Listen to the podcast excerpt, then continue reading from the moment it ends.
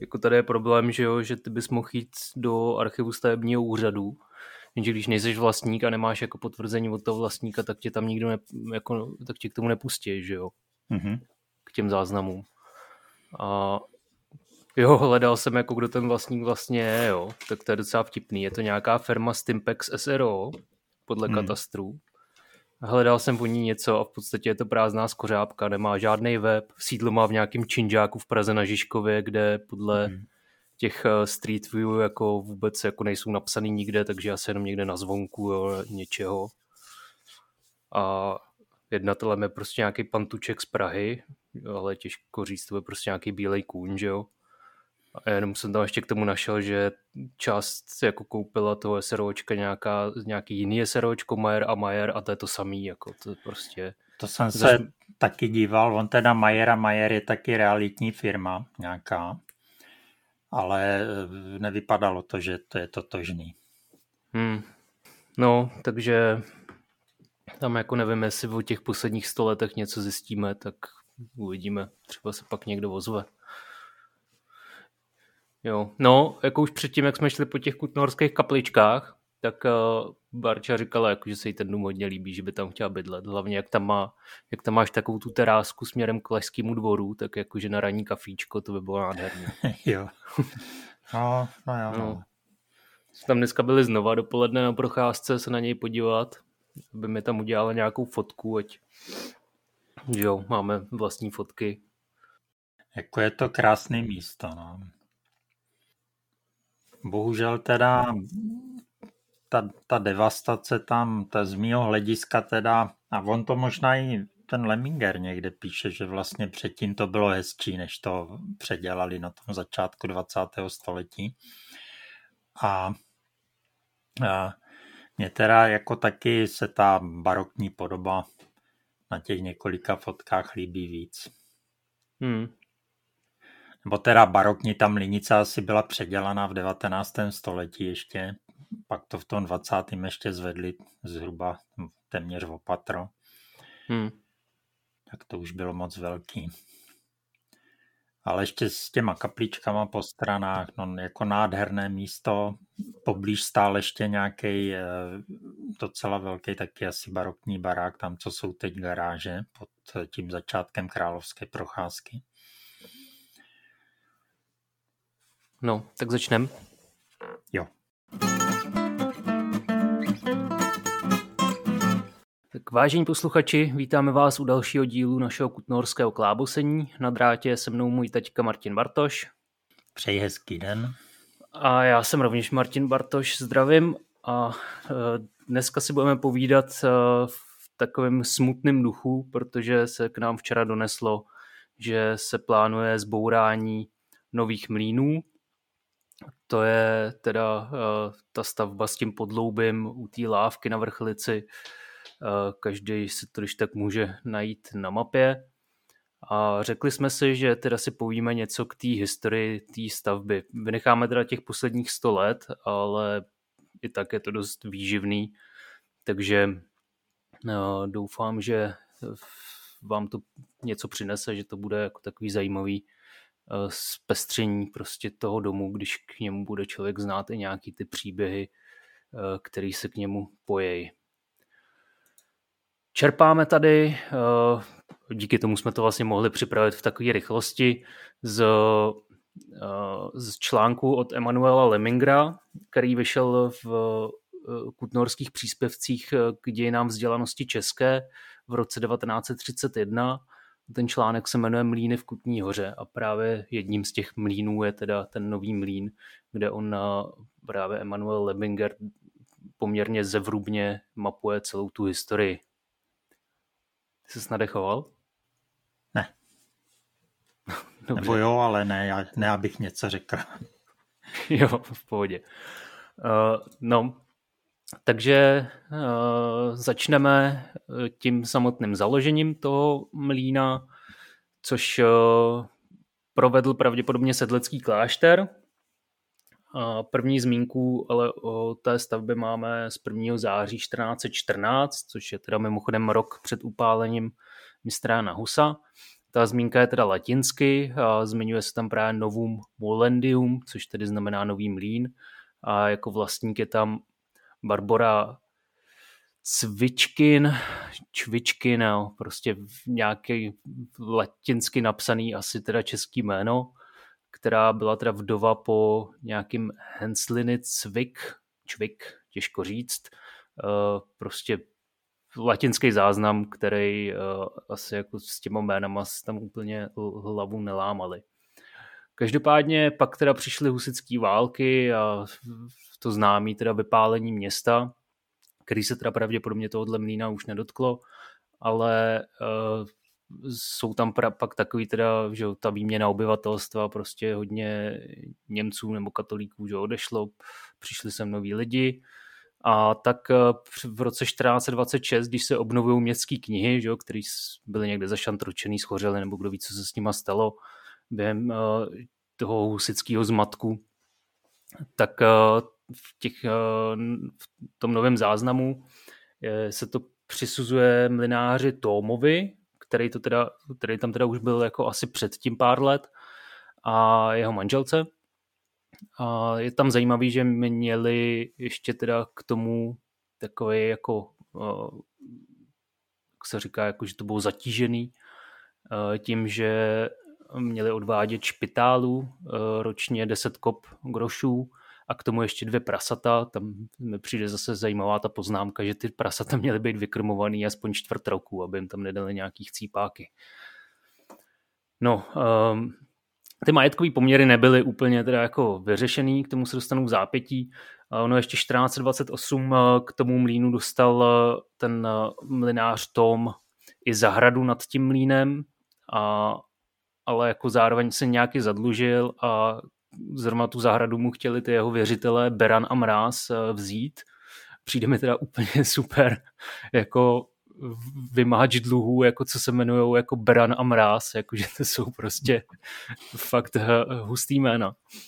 No, tohle z toho řešili i dokonce končelé na městské radě, proto o tom teda víme, že jo, protože ty záznamy jsou primárně, ze kterých ten Leminger čerpá z městských knih, a tam teda mu jako nějak ten dluh jako odpustili a nějak to, nebo spíš jako mu to jako snížili, aby to byl schopný uplatit.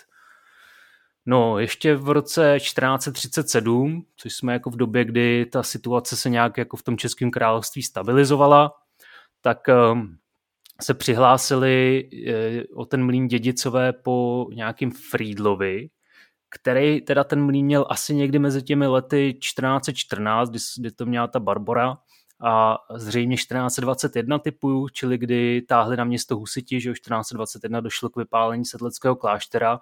A to byla ta doba, kdy jako došlo k tomu velkému úprku těch katolíků nebo řekněme i německy mluvících obyvatel Kutné Hory. A tím, že ale už tam byl teda ten nový majitel, ten Tom, tak to vytvořilo, že takový nějaký jako napětí a asi ho jako tak no. Tam se vlastně dost v této době řešily ty restituční nároky, když to tak řeknu, jako ty nějak dělat nějaké vyrovnání mezi těma, co tam byli nově, a mezi těma předhusickýma majitelama, který už se mohli vracet. A byly proto vypracovány pravidla, které se ty prvotní nějak moc neosvědčily, ty další, co pak byly vypracovány, tak se jako osvědčily. Ale dost to bylo založené na tom, že teda ty pravidla říkali, jak se mají dohodnout ty původní a ty noví majitelé. Mm-hmm. Takže tady se teda dohodli. Tady se dohodli v roce 1438, takže rok potom, co jako tady ta, řekněme, kauza jako vypukla, tak ta Margareta, vdova potom Frýdlovi, prodala vlastně Tómovi to svý dědický právo za 24 zlatých uherských a 11 kop českých grošů, a zároveň ten Mikuláš od Hory, což byl teda ten syn toho Frýdla, tak ten teda odevzdal taky tomu Tómovi nějaký to svoje dědické právo za už teda blíže nespecifikovanou sumu, a tím se teda ty majetkové poměry vyjasnili a ustálili. Tam mně přijde zajímavý, že ten Mikuláš se dobrovolně odevzdal, jak tu teda píše Leminger, že jo, to své právo tomu Tómovi, a mimo jiné za všelijakou pomoc, kterou mu Tóma činil. To by mě i docela zajímalo, co to bylo za pomoc, že to vyvážilo ten velký majetek vlastně. No a snad němu ještě, že ten Mikuláš neuměl vůbec česky, takže při jednání před úřadama byl hodně jako handicapovaný, pač se natvrdo vyžadovala čeština. Já teda ještě bych se trochu vrátil k tomu Tómovi, jo, že vlastně on má docela velký význam i pro kulturu českou, nejenom teda v Kutné Hoře, ale on si nechal vyrobit, nebo prostě nějak se to schumelilo, že pro něho Franěk ze Všerub vlastně nějak stvořil přepis Dalimilovy kroniky. Ono teda v tom rukopisu, ta Dalimilova kronika je až nějak dál, nejdřív jsou tam výpisy z Bible, pak je tam nějaké pořadí knížat a králů a tak, a pak teda je tam ta Dalimilova kronika, je to, dochovalo se to poškozené sice, ale do dneška, a je to označované jako františkánský rukopis Dalimilovy kroniky. Dneska v Lobkovic snad pořád jako v majetku Lobkoviců. Mhm. Tak a pojďme na toho dalšího majitele. Jo. Takže v roce 1444 koupil ten dům, nebo ten mlýn teda, za 400 grošů Jan Písař z Veselé, a zase se na něj jako přinesly ty podmínky, jak se teda v občanském zákoníku říká, že ta nemovitost je zatížená. Dneska to je většinou tak, jako že musíš dovolit sousedovi třeba, aby mohl používat cestu, že jo. Tak tady v té době jako to byly prostě 2 prasata a nějaký peníze do nemocnice. No, tam mimochodem, jak se v těch záznamech městských jako nějak ta prodávaná nemovitost vymezovala, protože že nebyly žádný ani čísla popisný tehdy, natož pak nějaký třeba parcelní čísla nebo nějaký takovýhle katastrální údaje, tak tam se mimochodem píše, že ten mlýn byl teda veliký, že samozřejmě ležel nad páchem a naproti pivovaru Petrovu, takže tam zase co se týče těch pivovarů, který tam v okolí byly, tak tam jsou s tím jako pak spojený nějaký další věci, o kterých si budeme povídat za chvíli. No, v roce 1462 od toho zemřelého mlynáře Jana koupil mlýn, respektive od těch synů, který to po něm zdědili, tak koupil mlýn Vaněk nebo Václav Komoráč za 600 grošů. A od té doby byl i ten mlýn občas nazýván Komoráčovský. Ten Václav Komoráč, on byl rudokupec, nebo teda německy, no, spíš jako počeštěným slovem německým erzkaféř, to je erz jako ruda a kaufen jako kaufer, jako kupec nebo nákupčí. A on teda obchodoval s mědí, která vlastně z Kutné Hory putovala až do Norimberka. Proč a jak, to jako řešíme jinak v těch dílech o tom hornictví a hutnictví. Ale tady ten jeho příběh je zajímavý, že on si na tenhle svůj biznis jako půjčil 780 zlatých uherských od jistého Johannese Kebharta, aby právě nakoupil tu měď a pak ji jako takhle vyexpedoval. No jenže právě v té době, čili někdy kolem toho roku 1462, tak bylo tohle vyvážení mědi do Norimberka zakázaný. A jenom bych možná zmínil, že oni tu měď v tom Norimberku tam ovládali takzvaný zágrování, a čili dokázali z té mědi vytáhnout ještě ty zbytky toho stříbra. Čili ono nešlo u toho královského zákazu o tu měď, ale šlo právě o ten podíl toho stříbra, a prostě stříbro Drahýkovi se nesměli z království vyvážet, a tohle to bylo dlouhou dobu přehlížený, když je to jako vlastně součástí slitiny s tou mědí, ale prostě v tom roce 1462 nebo někdy kolem toho roku si na to král taky došlápnul. No a tím pádem ten Komoráč mu ztroskotal ten jeho business plán. Snažil se s tím Gebhartem domluvit nějaký v podstatě splátkový kalendář, ale když to teda ani do roku 1478 nezaplatil, tak ten mlýn propadl teda tomu věřiteli a ten ho vlastně ještě toho dne prodal za 1250 zlatých uherských Johaně, což byla manželka Jana z Radiče, nebo Radíče, a Aně, což byla její sestra.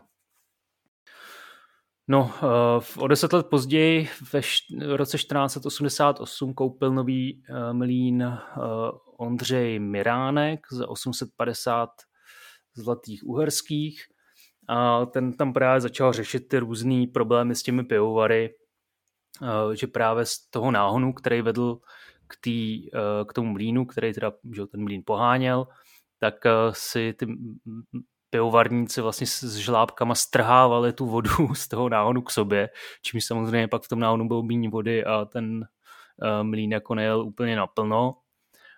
Zároveň teda ještě si stěžoval, že pradleny mu tu vodu znečišťujou, jak v tom Perou. A zase dostal se to jako až vlastně někam na město, nebo odkud to ten Leminger vytáhl. A tam to vyřešili tak, že teda těm pivovarům nařídili, aby si vybudovali studny a tu vodu z toho náhonu nebrali.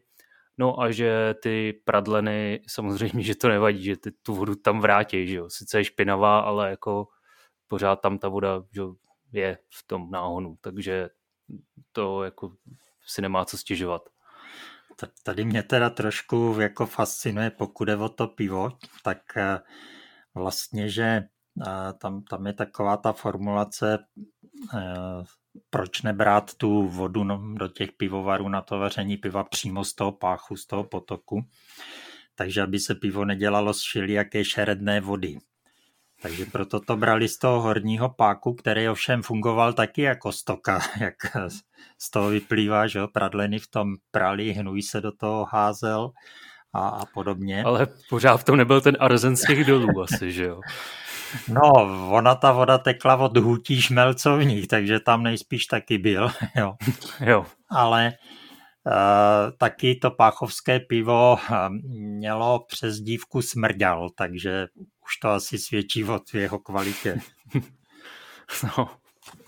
No, ale tak jakože hnůj asi tak nějak vyvaříš, no, ale ten arzen už asi horší. No, možná mohl bys něco říct jako k tomu náhonu nebo k té strouze, jako odkud to vlastně vedlo a jak, protože já si nejsem jistý, jestli to nějak kopíruje tu dnešní. Tam se ve srovnání s tou dnešní dá uvažovat, že možná došlo k nějakým posunům a třeba metr výš nebo metr níž. No. Bo ještě jenom řeknu, že ta dnešní prostě to, co je podél té královské procházky. Jo, ta, co už teďka tam teda, co tam teďka už nic neteče, ale ještě někdy, já myslím, že před 20 lety bych řekl určitě, tam ještě voda tekla. A ta strouha je pravděpodobně už postavená tím sedleckým klášterem, nikoli v těm dolovacím účelům, ale asi jako opravdu náhon na ty 3 mlýny zhruba. A další teda čili nový mlýn, pak další mlýn byl i když se vlastně to odbočovalo od těch nových mlýnů, z jezu potom, takže to by nebyl náhon na ty další mlýny. No, k tomu se pak dál dostanu. Čili pravděpodobně je to jedno z nejstarších vodních děl vůbec, tady ještě možná z období opravdu začátku toho dolování, kdy ještě nebylo třeba stavět tato obdobné stoky k dolům, jo, k nějakým vodotěžným strojům, ale už tu bylo takových lidí, že už bylo potřeba tady nějaký ty mlýny o větší kapacitě nebo víc mlýnů postavit pro ty davic, pro ten zběh ke Kutně. A ten náhon dnešní je určitě trochu ovlivněný stavbou trati a tam by se dalo říct, že se jenom posunul napravo, nalevo. ale je pravděpodobné, že je oproti nějakému tomu původnímu stavu i výškově trošku odlišný. Podle těch dneska ten náhon začíná u Wagenknechtova mlýna, kousek pod ním u jezu. Podle těch starých popisů tak vlastně bral vodu přímo někde z toho náhonu, který poháněl vodní kola Denemarku Vrbova mlýna, Wagenknechtova mlýna a pak to šlo vlastně po korytech nad páchem ta voda, údajně podle teda těch popisů, do tohohle náhonu, čili vlastně ne, ta voda byla odváděna z páchů až někde nad tím, no, jak se jmenuje, no, pod mlýnem Cimburkem, jo,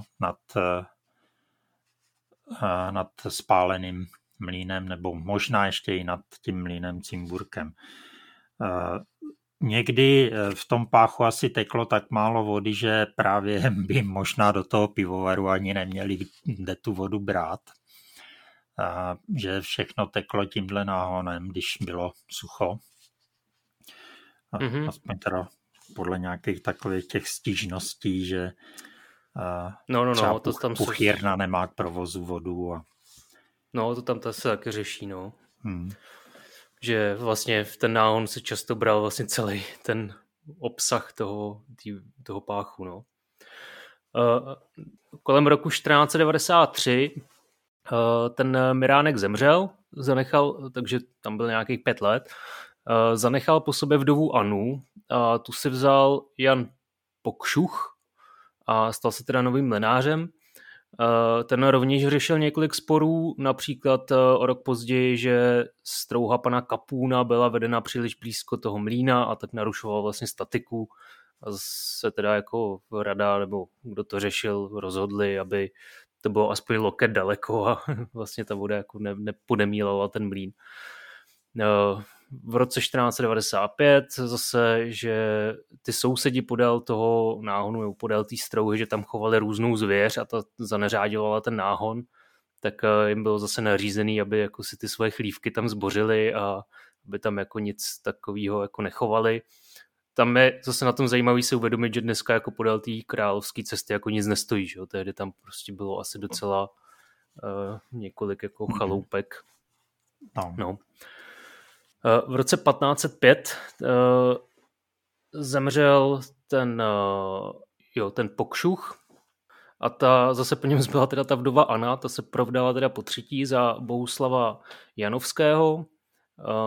Věnem do toho manželství přinesla 250 kop grošů a půlku toho nového mlýna, takže ne celý. Ten nový majitel se zase stěžuje na ty sousedy a tentokrát zase kvůli tomu, že do toho náhonu sypou různej hmůj, smetí, prostě různej bordel a tam je zajímavý, že ty šepmistři, čili to je jako městská rada, na to reagovala, takže tam vyslala jakousi komisi mlynářů, že prostě sebrali nějaký tady mlynáře z okolí, aby to šli jako oblídnout, protože sami ty šepmistři tomu asi nerozuměli, jestli jako ta stížnost je oprávněná. A ty mlynáři teda to obhlídli, řekli jako, že to je, jako je problém a tak jednak teda výsledkem bylo, že teda vynadali těm sousedům, ať tam ten bordel neházej, ale zároveň teda tomu mlynáři nařídili, aby ten náhon rozšířil a prohloubil a to dokonce teda pod pokutou, což teda si udělal. No, 1514 Anna ovdověla opět, ale už teda synovního mlynáře asi neschánila, protože ten mlýn prodala Janu Cigelovi z Chocemic, který byl teda urbéřem, což je v podstatě jako i výběrčí daní, ne?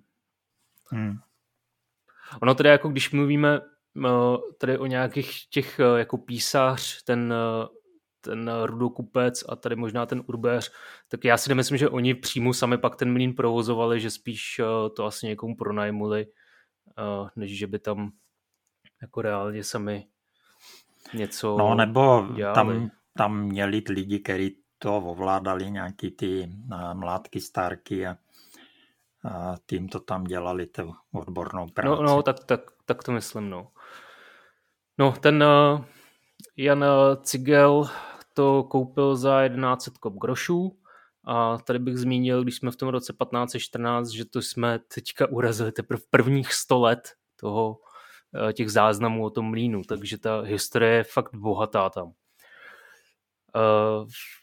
Takže jdeme dál, teďka to bude takový trošičku telefonní seznam, protože tam se Lemingerovi nějaký velký příjezdy, teda nějaký velký příběhy nepodařilo vytáhnout, tak to tady jenom projedu rychle. 1523 kupuje dům Johanka z Vřesovic, manžela Zikmunda Anděla z Ronovce a kupuje ho za 850 grošů českých, což je mimochodem mnohem méně, než za kolik to koupil ten Cigel, ten to měl za 1100 a je to jenom o nějakých 9 let později, takže kdo ví, v jaký byl situaci, když to prodával, a buď to teda on, anebo ten mlýn, protože pak teda ten mlýn se prodává celkem rychle za nižší a napřed nižší a pak jako jenom mírně rostoucí ceny, asi tak jako to kupovali na investici. No, 1535 Jan, respektive nějak se k tomu dostal Jaroslav z Újezda, ale tam nevíme kdy a za jakou cenu, ale pak 1535 to kupuje pan Jan Holeč z Nemočic za 600 kop, 1536 Jan Hlaváček z Bělušic za 707,5 kopy, 1542 Mikuláš Kučera z Rakovnického domu za 800 kop a ještě téhož roku Jan Mlynář za 825 kop. No, někdy od poloviny toho 16. století se mění označení z Nový mlýn na Nové mlýny, jakože tam je teda ten plurál, takže byl nejspíš ten mlýn jako tak zdokonalený, že se to nazývá od té doby tím množným číslem. V roce 1563 ten Jan Mlynář prodává Vočkovi a Václavovi Bodlákovi za 1500 kop, takže téměř dvojnásobná cena, a to ještě je možný, že byla podhodnocená. Dvojnásobná, než když to kupoval on před těma necelýma 20 lety, ale zároveň o 2 roky později, když se to prodává, tak už je to za 1950 kop a to kupuje Matyáš Mládek. Takže asi ten Jan Mlynář jako s tím jako něco proved a takhle to jako pěkně zhodnotil. No, po smrti toho Matyáše Mládka se ta vdova po něm Dorota provdala za Jana Zlonického ze Zlonic. Ten teda pak ten mlýn nějak užíval. No a pak ovdověla ještě jednou a provdala se za Jakuba Běžku, který k tomu mlýnu měl očividně velký vztah, protože později začal používat příznivsko Novomlýnský. Ten tam odvedl velký kus práce, protože ze záznamů, když se 2krát rozvodnil pách a ten mlýn velmi poškodil, a to v roce 1587 a pak v roce 1598, tak tady ten Jakub Novomlýnský ho téměř od základů vystavil znova. Že to byl asi velký pracant, dokazuje i to, že dostal kontrakt vlastně na dodávání mouky až na Pražský hrad, takže k císařskému dvoru. No, kutnorští pekaři tohle stále záviděli, takže u šepmistrů, jako u té městské rady, se ho snažili všelijak sabotovat, ale v podstatě na něj nemohli, protože císař nad ním držel ochranou ruku a v podstatě s tím nic nezmohli. Tam ale přichází teda taková velká rána pro fungování toho mlýna, a to v roce 1605. Zároveň asi s tím jako se dochovala i zpráva, jak ten mlýn vlastně nějak fungoval, nebo nějaký popis, a k tomu bych jenom řekl, že ten mlýn měl vlastně 7 kol, ta voda šla jako z kola na kolo, takže jako to pohánělo prostě ta samotná voda takhle v 7 hřídelí. A když bylo málo té vody, tak se dalo použít třeba jenom 1-2 kola, jakože to bylo docela dobře vymyšlený. A problém v tom roce 1605 bylo rozšíření té těžby, tak o tom něco řekni ty. Takže na začátku, to máme který, 17. století, začala obnova dolování na roveňském pásmu. a v rámci toho byly tam postaveny dva vodotěžné stroje, které využívaly vodu právě z tohohle do té doby mlýnského náhonu. A jeden ten stroj byl postavený někde víceméně vedle těch nových mlýnů. Měl kolo průměru zhruba 9 metrů a od toho kola se ta energie převáděla míhadly, čili vlastně mechanicky k těm vodotěžným strojům přímo v těch dolech, konkrétně v šachtě Pavel a Pelikán. A později, protože ta míhadla to je takový zařízení, kde dochází k poměrně velkým ztrátám energie, tak později to bylo vyřešeno tak, že na dole Routový věnec byla vyrubaná velká komora, ve které bylo postaveno to vodní kolo a z náhonu se k němu přiváděla štolou dlouhou, údajně zhruba 70 metrů voda a další štolou o těch 10 metrů níž vyraženou odtékala pak do Vrchlice a ta odtékací štola byla zhruba 130 metrů dlouhá. Takže někde nad Novými mlýny, možná do dneška ještě v podzemí, vlastně naprostý unikát by to byl, kdyby to bylo aspoň nějak dochované vodotěžné kolo, které pohánělo celou baterii pump, které se snažily odvodnit to roveňské pásmo. Rovnou teda můžu říct, že to nebyl moc úspěšný podnik té vody.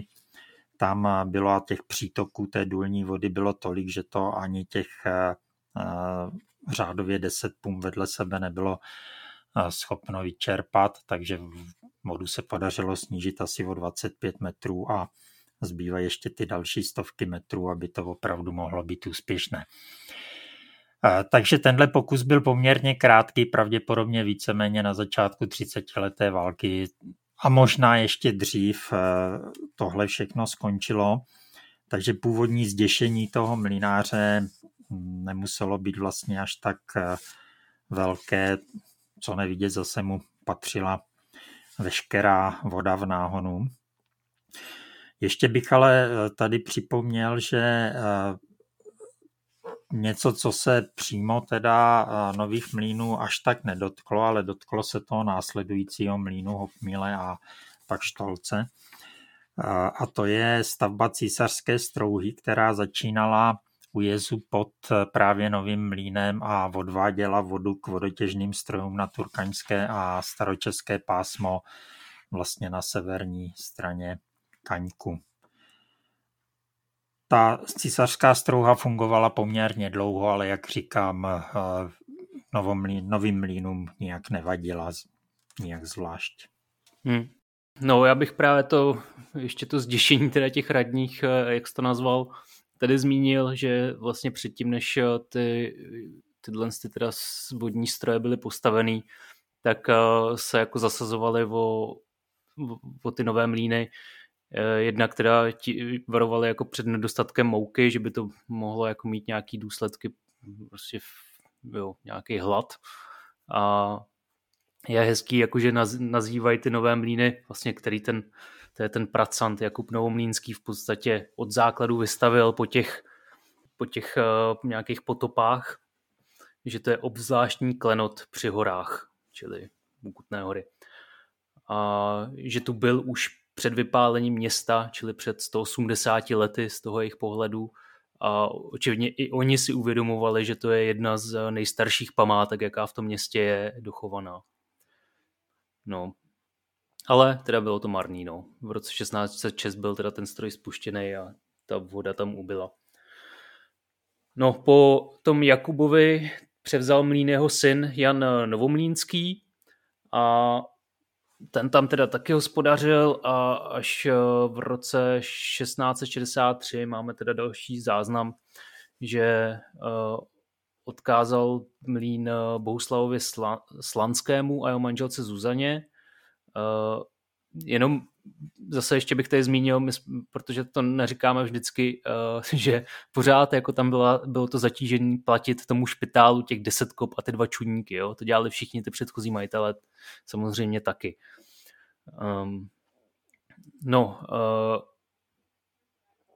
V roce 1674, právě protože ten těžní stroj už nefungoval, tak zase bylo dostatek vody v tom náhonu, takže dokonce umožnil tomu Bohuslavovi Slanskému si udělat jako takovou bokovku, že odváděl přebytek té vody do sádků na ryby a dostal se mu za to velké pochvaly, což asi neznačí, že by mu za to někdo platil.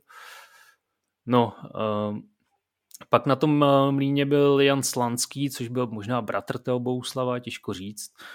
A v roce 1681 po smrti toho Jana tak koupil dům Samuel Bohuslav Slanský.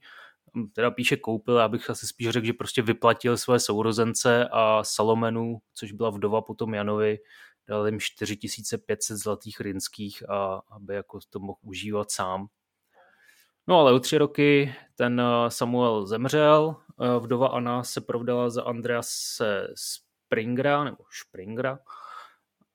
Přesto ale, když ta Anna umírá, tak dostává ten syn z prvního manželství, čili potom Slanským Šebestián, ten mlýn. Tam pak si teda Leminger stěžoval, že ty záznamy jsou na 50 let nějaký přerušený, takže skáčeme někam do poloviny 18. století, kde je vlastníkem Teofil Janovka, což je v podstatě můj starý známý, kterýho jsem měl i u toho domu u Tří pávů jako vlastníka v té době. Takže očividně z toho vlastnil povícero. Po jeho smrti v roce 1762 ta jeho vdova ten mlýn prodala Karlu Čubertovi za 9020 zlatých rýnských. Ten tam byl až do roku 1791, kdy to kupuje Jiří Sucharda za 17 000 zlatých rýnských.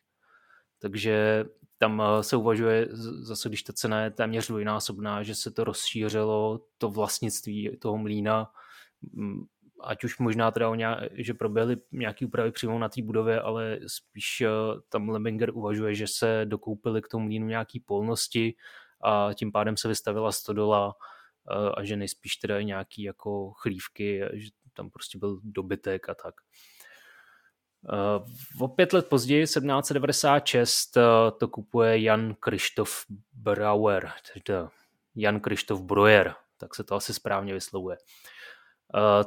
To je samozřejmě známý jméno, to byl kupec a továrník, kupuje to teda s manželkou Monikou za 16 600 zlatých rýnských a tenhle továrník vlastně potřeboval pro svou fabriku vodu, on primárně nechtěl možná ze začátku využívat ten mlýn jako mlýn, ale měl fabriku na barvení kartonů, naproti vlastně na druhé straně páchu hnedka jako na druhé straně, než jsou ty nové mlýny. Ale jako později i ten samotný mlýn za tímhle účelem upravil. Čili některé ty kola jakože předělal tak, aby prostě tam pomáhali s tím jeho biznisem. Breuerovi měli mlýn až někdy do začátku 20. století, kdy koupil dům Antonín Josefy, ale to už se dostáváme právě do té části, kterou nemáme dál zpracovanou. Chceš něco takhle k tomu dodat? Možná jenom, že teda v tom 20. století ta klasická mlýnská kola byla nahrazena vodní turbínou a údajně ten mlýn skončil svoji funkci někdy ve 40. letech 20. století. Mhm. My spíš jako na tomhle místě jsme asi požádali, kdyby měl někdo nějaký příběh, nějaký vzpomínky nebo prostě něco k tomu 20. století, co se tam dělo, jak to tam fungovalo, tak nám to klidně napište. A když takových pěkných kamínků do té mozaiky bude povícero, tak bychom třeba udělali i nějaký díl o té historii v tom 20. století. Ale tady asi na tomhle místě bych to jenom nějak shrnul. Nebo máš ještě nějakou poznámku? No já bych ještě trochu řekl něco takového topografického. Mm-hmm. A vlastně, kdyby teda tam někdo procházel, tak co může vidět, respektive co už vidět nemůže. Takže když vlastně půjdeme na sever po Královské procházce a budeme scházet k těm Novým mlýnům, tak vlastně po té Královské procházce procházíme kolem toho vodního náhonu, dneska už teda suchého. Přímo do areálu Nových mlýnů vstupoval ten náhon, je tam takový nějaký vodní zařízení, aby to šlo jako zastavit, ale takový nějaký běžný stavidlo, trošku jakový kurioznější. A vedle toho byla branka, v který byl gotický portálek, asi druhotně použitý, ten tak zhruba před 30 lety někdo ukradl, asi nejspíš. A když teda půjdeme dál po té cestě dolů teda k Vrchlici po té Královské procházce, tak na rohu, než teda přijdeme na tu cestu, co vede kolem Vrchlice, tam stávala kaple, v které byl kříž se sochou Krista. Čili po pravé straně na tom rohu, po levé straně stával poměrně velký barokní nebo klasicistní dům. Pravděpodobně v obojí, nebo aspoň ten dům byly zbořeny v souvislosti se stavbou trati v roku 1905. No a to už jsme teda víceméně před tím tunelem u těch Nových mlýnů. Když budeme procházet tím tunelem, tak po levé straně máme Vrchlici, po pravé straně zeď, která svým charakterem naznačuje, že by mohla být ještě i gotická. Jsou tam i nějaká okna do nějakých těch suterénních prostor mlýna.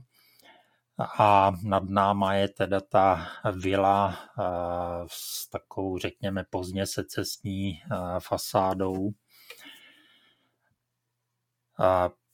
Když budeme vycházet z toho tunelu, čili projdeme kolem té odbočky na branku vedoucí do města, na můstek a pak na lávku a pak branku vedoucí do města. Vedle té branky ta velká žlutá budova je původně ta kartonka Breuerova. Takže když půjdeme dál tím tunelem až na jeho, řekněme, východní konec, tak někde v těch místech byl na Vrchlici jez, kde odbočoval náhon na mlýn Hopmil. Bylo to na té městské straně Vrchlice a později, krátce před tím rokem 1600, tam odbočoval i náhon zvaný teda Císařská strouha s tou vodou na vodotěžné stroje toho turkaňského a staročeského pásma. Takže mlýn Hopmil teda utrpěl dost velkou škodu vznikem té Císařské strouhy. Pak v těch místech asi nějakých, řekněme, 20 metrů od toho tunelu byl původně poměrně velký most, po kterém se dalo na vozech jezdit z města ke mlýnu. A přímo proti tomu mostu ve zdi vlastně zahrady, nebo co to tam bylo těch Nových mlýnů, bývala kaplička, nebo možná byla kousek dál, ale nějak mě to spíš pasuje tady sem. Víceméně přímo proti tomu mostu nějaký náznaky jsou, že by v ní snad mohla být socha svatého Jana Nepomuckého, ale zatím se teda ani tu sochu nějak to zvlášť potvrdit nepodařilo. Nad tím tunelem teda byla obytná část těch Nových mlýnů a o kousek dál ta opravdu už, teda část té obytné části byla zbořena někdy asi, no možná už to bude taky pomalu těch 30 let, ještě snad na konci 20. století. O to víc pak tam vyniká ta budova mlýnice, která je dneska opravdu už jako v takovém stavu, že už není vhodný do ní vstupovat. A nad tou mlýnicí jsou pak vidět nějaký vstupní kašny k té turbíně a podobně. Dál se zvedá svah na teda roveňské pásmo s tou zahradou, která byla poničená výstavbou toho vodotěžného stroje. Takže tolik asi teda nějak pár poznámek té topografii těch Nových mlýnů. Mm-hmm. Tak to nějak teda pomalu končíme, jo? Tak, čili jak už jsem napsal, vlastně jak jsem se teď koukal v těch kaplíčkách Kutné Hory, že vlastně asi nejspíš o osudu Nových mlýnů je rozhodnuto, tak teďka už je to možné říct bez toho asi. Takže teď už je spíš otázka, co tam vznikne. O záchraně už vlastně není možné ani uvažovat. No, tak napřed se zbořily kapličky, které ten mlýn chránily, tak... A teď teda i ten mlýn. Takhle dopadá. Mm-hmm. No, takže já bych to jenom shrnul tady z těch pár nejvýznamnějších vlastníků, o kterých jsme dneska mluvili. Ten mlynář Tom, čili ten, který si pořídil ten opis Dalimilovy kroniky, čili ten františkánský opis. Mluvili jsme, že o tom Vaňku Komoráčovi a těch jeho podnikatelských eskapádách s prodejem dědinu Norimberka, který pak teda neslavně skončil. Ale právě toho mýho oblíbeného pracanta Jakuba Novomlýnskýho, který teda dodával tu mouku až na ten císařský dvůr. To je ta mouka, ze který pak císařův pekař, že jo, Verich dělal ty obzvláště křupavé rohlíčky, tak to byl kutnohorský Jakub Novomlýnský. Ten to tam dodával k tomu Rudolfovi II. No a samozřejmě jako poslední jsme zmiňovali tu továrnickou rodinu Breuerů, do jejich sadů dneska park pod Valašským dvorem, že jo, chodíme na procházky a kde to máme tak rádi. Tak příběhy prostě tady těch lidí si tam ty zdi pamatujou a bohužel teda až půjdou k zemi, tak už to nebudou pamatovat ani ty zdi. Takže na tuhle smutnou notu se s váma rozloučíme a budeme se teda těšit někdy příště naslyšenou. Děkujeme za pozornost a pokud budete mít nějaký dotazy, poznámky a případně i nějaký jako vlastní vzpomínky na tenhle dům, tak budeme rádi, když nám je napíšete, ať už na Facebooku, kde jsme pod Kutnohorským klábosením, nebo třeba na Instagramu, kde jsme taky. Tak ještě jednou děkujeme a budeme se těšit někdy příště naslyšenou. Naslyšenou.